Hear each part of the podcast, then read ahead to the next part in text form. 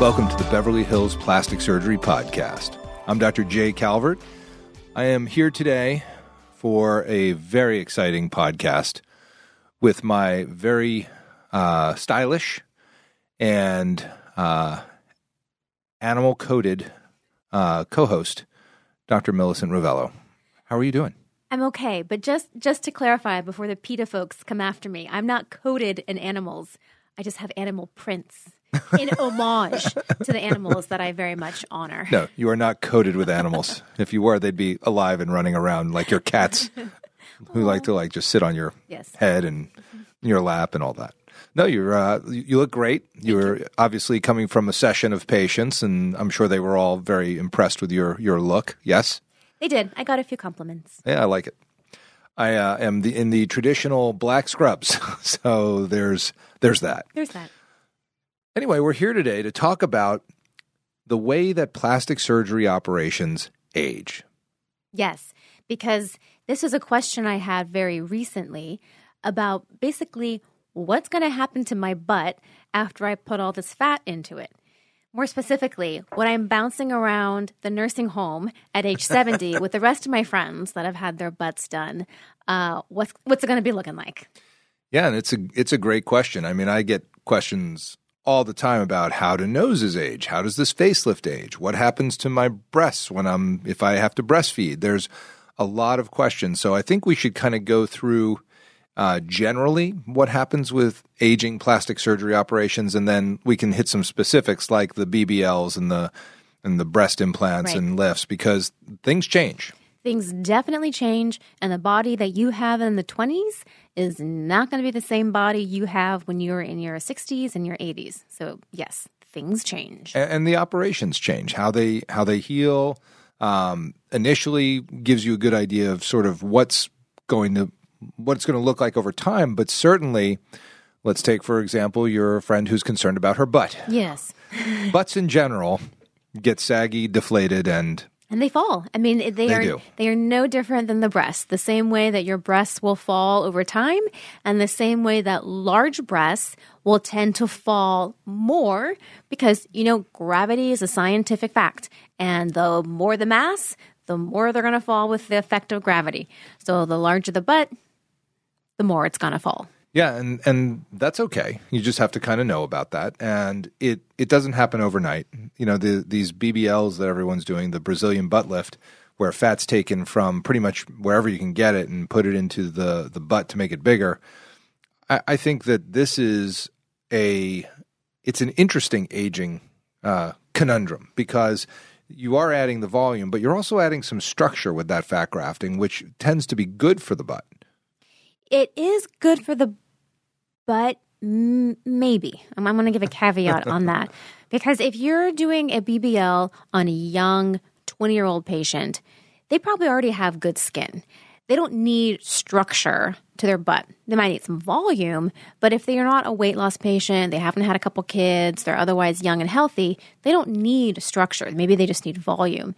But if you have someone that's a little bit older or they've had a history of weight loss, then they do actually need structure.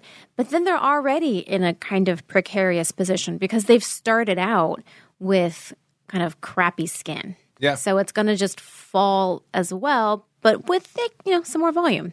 So you can like stuff that volume into your push-up jeans and you know have a look the same way that you'd push up uh, your implants or your breasts with the bra, a bra. So there's garments that can help you, but yes, time, age, gravity are always going to win. And so let's talk about that with just as you said in the spectrum of general plastic surgery how things age. And that's that's my quote, time, age, gravity. Not to mention quality of skin. So those four things are going to be what affects you over time. Yeah, and also you have to remember that the, you know, as we age, our bodies stop making certain things like mm-hmm. the, the collagen chains. You know, collagen is a very large protein component of skin and soft tissue, and the the the thing that makes collagen high quality is longer chain collagens where the proteins are lengthy and, and robust and as we get older those chains get shorter and shorter and that's just a it's a fact of life and mm-hmm. that's why people's skin looks worse when they get older and Right. there's there's a very clear physiologic connection to why the aging happens. Right. The skin thins, it loses its elasticity, and so it's going to stretch out a lot more than it did when you were younger. Yeah, and the, these things are like very obvious. Yep. I mean that's it's not, not, part it's part of the aging process. And so what does that mean if you've had a procedure done? So maybe let's just go head to toe. So let's start with your noses. What does that mean for your noses? Noses are interesting. In the past, back in the 80s and 90s when I was, you know, coming up through the the ranks of this specialty, uh, the the noses aged very poorly because mm-hmm. rhinoplasty was not a structural event. It was a destructive event. It was removing the hump. It was taking out cartilage. It was cutting things without any grafting. And as grafting has been introduced into uh, nasal surgery, the noses age better. They age better because they have more structure. They're less likely to warp and twist over time. And to collapse. And that's sort of the big thing is that you don't want the nose to collapse in on itself so people can't breathe. Right. And they need then they need rib grafts and then they become a Jay Calvert patient. So that's kind of kind of the deal, right?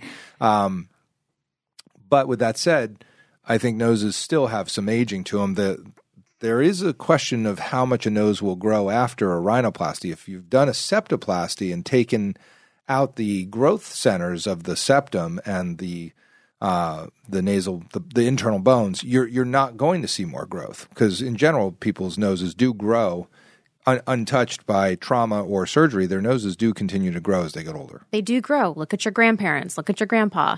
His nose is not the same nose he had when he was in his twenties. So they definitely grow. They get longer and they droop more at the tip. They sort of lose some of that tip support.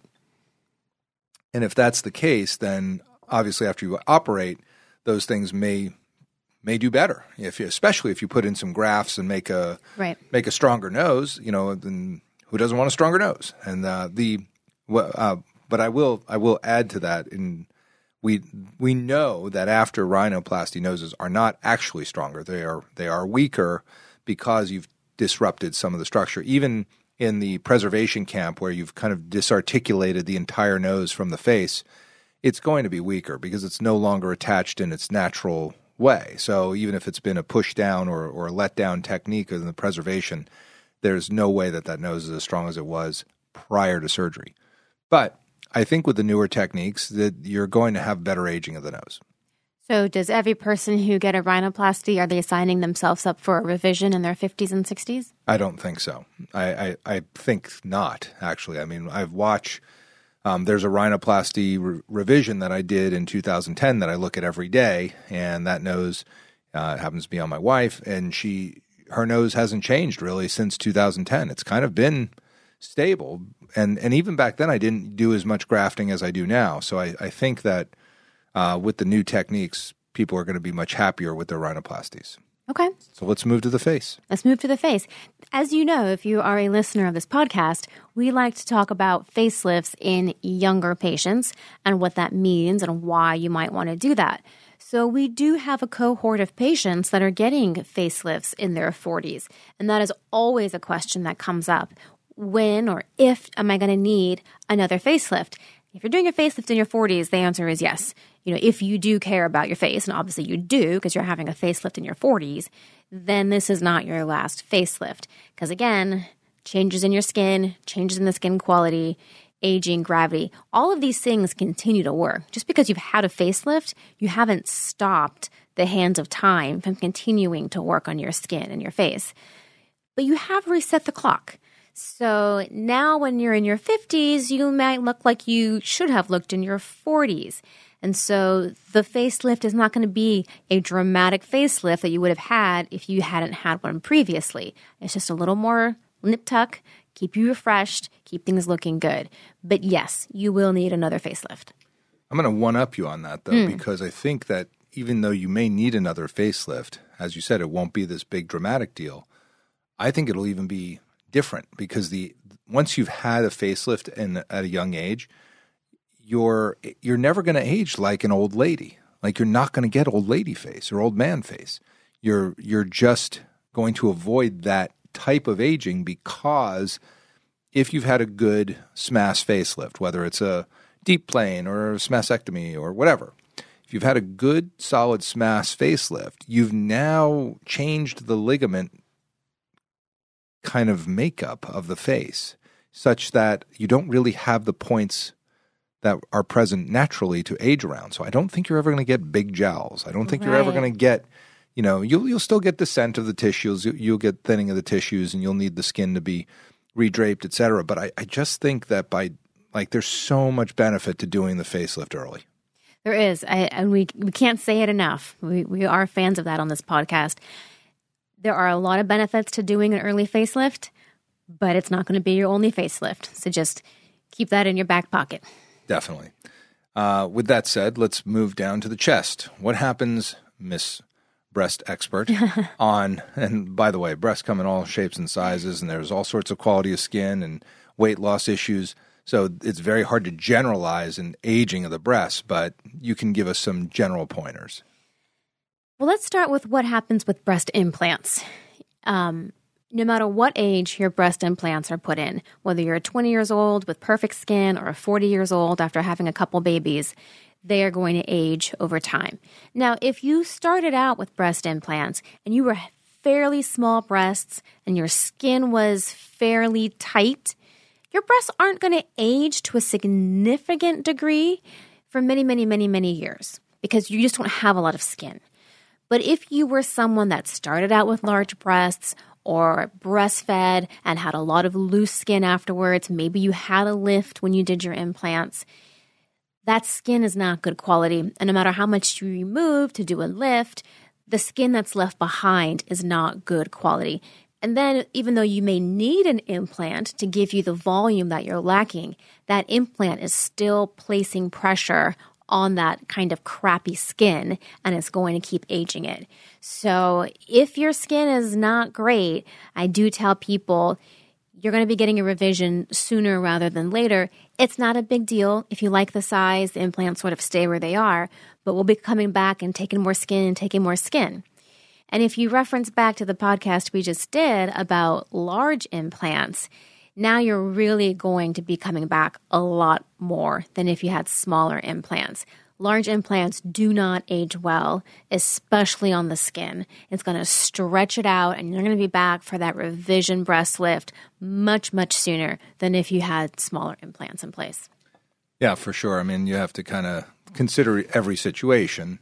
Um, what about the mastopexy patient who's had an anchor scar, a full on mastopexy with the around the areola, down in front, you know, on the breast and the and then the incision in the inframammary fold. What's your experience with the aging of the mastopexy patient or the breast reduction patient? You know, it's not bad. They will they're going to age, of course. And I did have a patient recently who'd had a mastopexy 20 years ago, and she still said, she's like, oh, they're still way better than they were before I did the mastopexy. We were revising it. Obviously, we were doing it again. But even she said they're, they're still a million times better than they were. So, yes. That's a lot. A million times better. A million times better. A, a gazillion million. times better. That's awesome, though. Yeah. So, it, you will never go back to where you were. It's the same thing with a breast reduction. Even if you gain weight, you will never go back to the size that you were, and you're going to maintain some degree of that lift, but you may need a touch up in another 10, 15, 20 years. Yeah, that's been my experience. I have, I've been around long enough that I've had uh, my reduction patients come back, and they they kind of stay where you put they them. Kind of do. They're, they're they get a little bit more skin on the bottom part of the breast, a little bit of bottoming out, but it's they more or less uh, are where you put them. Aside from massive you know changes in weight or pregnancy or anything like that. I will say the one thing that is a challenge with the aging breast patient, particularly the aging breast implant patient, is how breast implants look on a 70, 80 year old patient.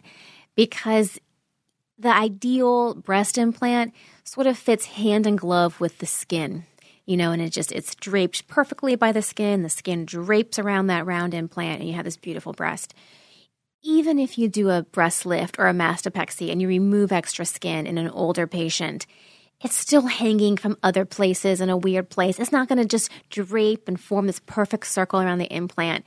Those are challenging cases. They the implants in an older patient don't always behave how you'd want them to behave. Yeah, I mean, typically you need to do some sort of update as you go through the decades. Uh, you know, I have patients, I just tell them, like, look, every 10 to 15 years, we're probably going to need to revisit how we keep these breasts looking great. Right. And, and, it's possible. That, I mean, we, works. we have our 70, 80 year old breast implant patients, and ain't no chance they're taking those implants out. They got cruises to go on, totally. they got men to meet. Those implants aren't going anywhere. I had a 76 year old come in for a primary breast augmentation. She was like a equestrian, and she's just like, you know, I think it'd look better for my riding competitions. No way. If I, you know, basically had some boobs. And I was like, okay. You're not wrong. you know, why not? Better late than never. And, you know, in, interestingly, because we really designed that operation very carefully with not a gigantic implant, one that really fit her breast, like it turned out really beautiful. And she was totally excited over it. And for her competitions, she felt she looked better. And I was like, great, that's what we did. And it, and it works. I mean, you have to just, it, it's always about, you know, being sensible with yes. your, with sort of these approaches. Um, let's move down to the tummy and the, the tummy. Abdo- abdominoplasty. And then we'll talk about liposuction in general. But yes. how about abdominoplasties? How do they age? They age really well. They do. They age really well. If you can maintain your weight after a tummy tuck and you don't go on to get more kids and get knocked up again, sorry, pregnant again. Forget I'm not chit chatting with my girlfriends. Um, if if you can avoid a pregnancy and you don't gain significant amounts of weight, that tummy tuck will last you for the rest of your life. Yeah. Once that extra skin is removed, it's it's gone. I mean, it'll get a little bit looser over time, but with a tummy tuck, you remove a lot of tissue. So if you have a good result right away, it's going to more or less stay if you you kind of maintain it. I, I totally agree. I see that on my patients. The thing that does happen is they will, if they gain weight, they'll get like these little side side cars. Yeah. You know, at the end of the incision, you know, where you're just like, what, what, are you growing there? You know, should we should we True. suction those out a little bit? Because it's like the only place that they can add fat yeah. is because everything else has sort of been taken away. Yeah, people like that's a big thing with like, oh, if I get liposuction here, will I, you know, gain weight in other places? I said, no, if you gain weight, the other places that haven't been suctioned will grow more. It's right. not that the fat like gets up and moves to Topeka, Kansas. It, no. It's just that those areas still have all their fat cells because we, we only have a limited number of fat cells in our body. So when you take them away, they're gone. They're gone. And that's it. And you're not going to grow more. And but the ones it. you have can get larger. They can get as big they as they want because it's all about there's a little cell, you know, the the nucleus of the cell, and then there's all the cytoplasm, the the volume, the the fluid structures of the cell, and you can get as big a lipid bubble in that in that cell as you want. It can be huge. So your your cells can take on as much fat as you want to you want to feed yeah. it. You can definitely eat your way back through your liposuction for sure. Totally. But if you just like gain a little bit of weight, you may see it in areas where maybe you didn't gain weight before just because you have decreased fat in the areas that you did the liposuction. So yeah, no, you're right. The fat does not move, it doesn't travel from like your hips to your no. arms. But you may gain weight in a in a little bit different area than you would have before just because that's where there's more fat cells. Totally. Now I will say also with liposuction, um, for the most part, you know, if you stay about the same weight, your liposuction won't change. But I've noticed if you've had a really aggressive liposuction where they took out a lot of fat all the way close up to the skin, it might look good and smooth, you know, up until you hit the menopause age. And then as your skin starts to lose elasticity, you're going to start seeing some ripples and divots because when your skin was thicker, it was camouflaging some of the irregularities from the liposuction. But then as the skin gets thinner, you start to see some of the lumpy bumpiness from the liposuction. Yep, I uh, 100% agree. Uh, but that's why, you know, again, I, remember in I think it was in high school I saw an article about Sophia Loren and they asked her you know how do you stay so beautiful and you're aging so gracefully? What's your secret? She said get a good plastic surgeon and stay with them. God bless her. And she's right because the thing is people jump around from plastic surgeon to plastic surgeon. Oh he's an expert in this. He's an expert in that. You know okay maybe maybe But like I have patients that I've done literally every plastic surgery operation on since, since the time I got to California in 2001. I have patients who've had facelifts, tummy tucks, breast redone, uh, everything. And you start to realize that if you get a plastic surgeon who has your demeanor, has your appetite for aesthetics, Right. then, then you can get what you want. And you and you know, I'll tell somebody that's not something I do, but like we're plastic surgeons. In general, the average plastic surgeon can do Absolutely. the average amount of plastic surgeries that are available out there. Yeah, I mean, I I do a lot of facelifts. I do a lot of rhinoplasty, and I do a lot of breasts. But I also do a really mean tummy tuck, and I, Yeah. you know what I don't do? I don't do medial thigh lifts. So, I, Yeah, if we could a- just put that down right now, that if you're thinking I'm going to go to Dr. Calvert for the medial thighs, no, we can we can just you can go anywhere else. And in fact, I don't think anybody in Roxbury would want them coming there either. I think I think Chopra even said uh, Chopra's no, done. no more medial thigh lifts. Yes. they're, they're just rough. in general, if you have a plastic surgeon that you like and they've done a good job for you in one surgery, that means they're probably a good plastic surgeon and they'll do a good job for you in another surgery. That being said, I don't really do rhinoplasties, so if someone comes to me for a rhinoplasty, I'll say, I know a guy, but that's not what I do. And so hopefully your plastic surgeon would say that to you as well. Yeah, I mean that's and that's how it should be. And uh, you know, and there are things also that we do that like we don't really advertise a lot. Like I've I've done four BBLs in the last month. do you know that? I know, I've seen you. like I have done four BBLs in the last month. Right, because it, it's part of the deal. If you're It's doing not on my website. if you're doing a liposuction and you're doing tummy tucks, patients want that fat to, to go somewhere, and you don't want to waste it, so you might as well put it somewhere. Which brings us to the start of this podcast. What happens to the aging BBL? We haven't answered that question yet. Does it just does it just fall down to your knees? No, I, I think the aging BBL Yes. It depends, Is- how, depends how big it is. is variable. Well, there there's you know BBLs come in a lot of shapes I and sizes. Doctor Rovelo. Those large ones, I think they're going to be down to their knees by the time they're in their 70s and 80s. They're very scary looking to Yeah. me. I think if you do a reasonable 200, 300 cc augmentation on somebody that's, you know, the, you know, 115, 160 pounds, somewhere in there, you put some, some fat in to make it look better and fuller, not an issue. I think when you do these 1,000, these 500 cc, 700 cc's per butt cheek, you, you, you're going to have some issues with have some issues. It's same way with the breast implants. You know, a patient that has a 250 cc implant, those breasts and those implants are not going to age the same way as that patient that has the 800 cc implant. It's the same for the BBL. And by the way, you and I have a very different patient population. 200, Yes. 200 cc's. That's cute. 150 pounds. That's cute. I, I, Um, I always say this: the smallest surgeon in Beverly Hills has the biggest patients of, of all time. Which, which you do. You, you, They- you, you get the people. I, I am blown away by how you take these people who've lost weight and they have skin that literally looks like you could cover the table with it, and they Their skin has skin. and yeah, it does. And you just you take them down to like these like normal looking people. That's you know, and it's very powerful for them.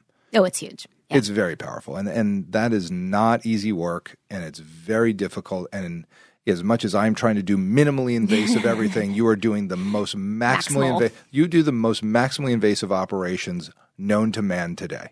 I, I would agree with that. I have a, if you're interested, I have a maximally invasive fellowship that you can do.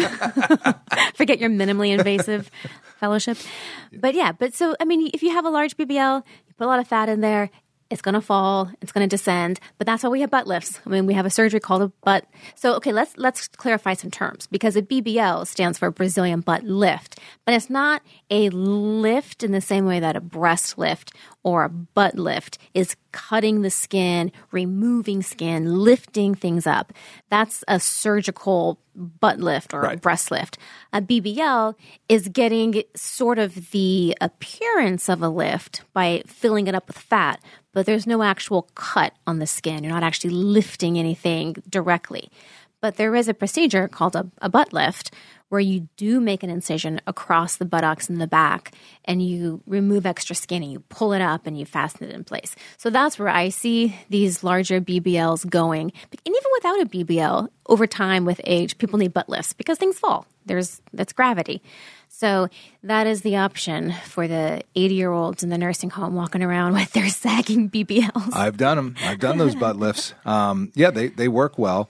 Just uh, for uh, our listeners at home, the uh, the term Brazilian butt lift really was coined by uh, Tony Griffin, who is a plastic surgeon in Beverly Hills, who was on a show called Extreme Makeover, which was when I was a resident basically in Pittsburgh. I saw it, and he called it a Brazilian butt lift because he was you know basically paying homage to Luiz Toledo, who really was the guy that showed that you could in- take fat and inject it. And in his book about uh, do he didn't he didn't call it a Brazilian butt lift. Really, Griffin put that name on it on Extreme Makeover Mm-hmm. for sure, but. It, Luiz Toledo was the guy that really found that you could inject fat and do these fat augmentations for the buttocks and that they would work. And he did caution 300 cc's was kind of the max. You know, he said it could get dangerous beyond that. And there was a ton of controversy for a while about injecting too deep and do you need to use ultrasound and all this stuff about how to do it. And in the end, it's you can be safe by using the proper instrumentation and staying superficial. And that's that's really the bottom line. that is that. Is that it? Is that intentional? That's the bottom line. That is the bottom line. That that would be a good name for the practice for uh, somebody that's interested in doing just BBLs. BBLs, the bottom line. I think you know what I was with a guy.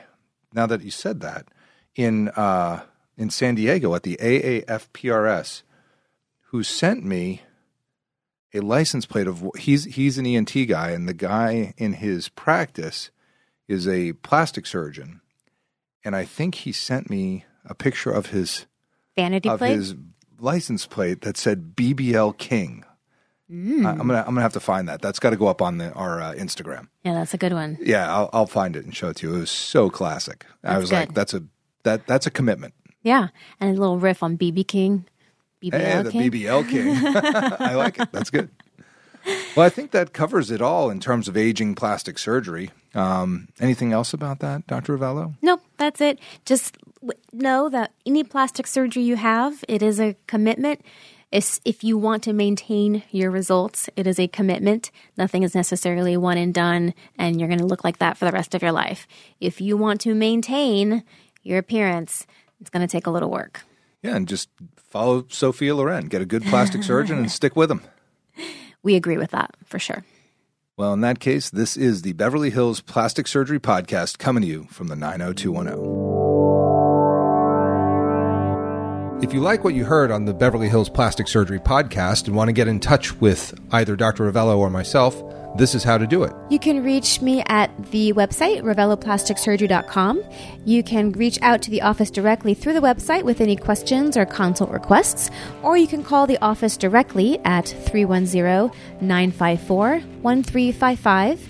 And you can reach me on Instagram at Rovelo Plastic Surgery. And to reach me, the phone number is 310 777 8800. My website is drcalvert.com, drcalvert.com, Instagram, Dr.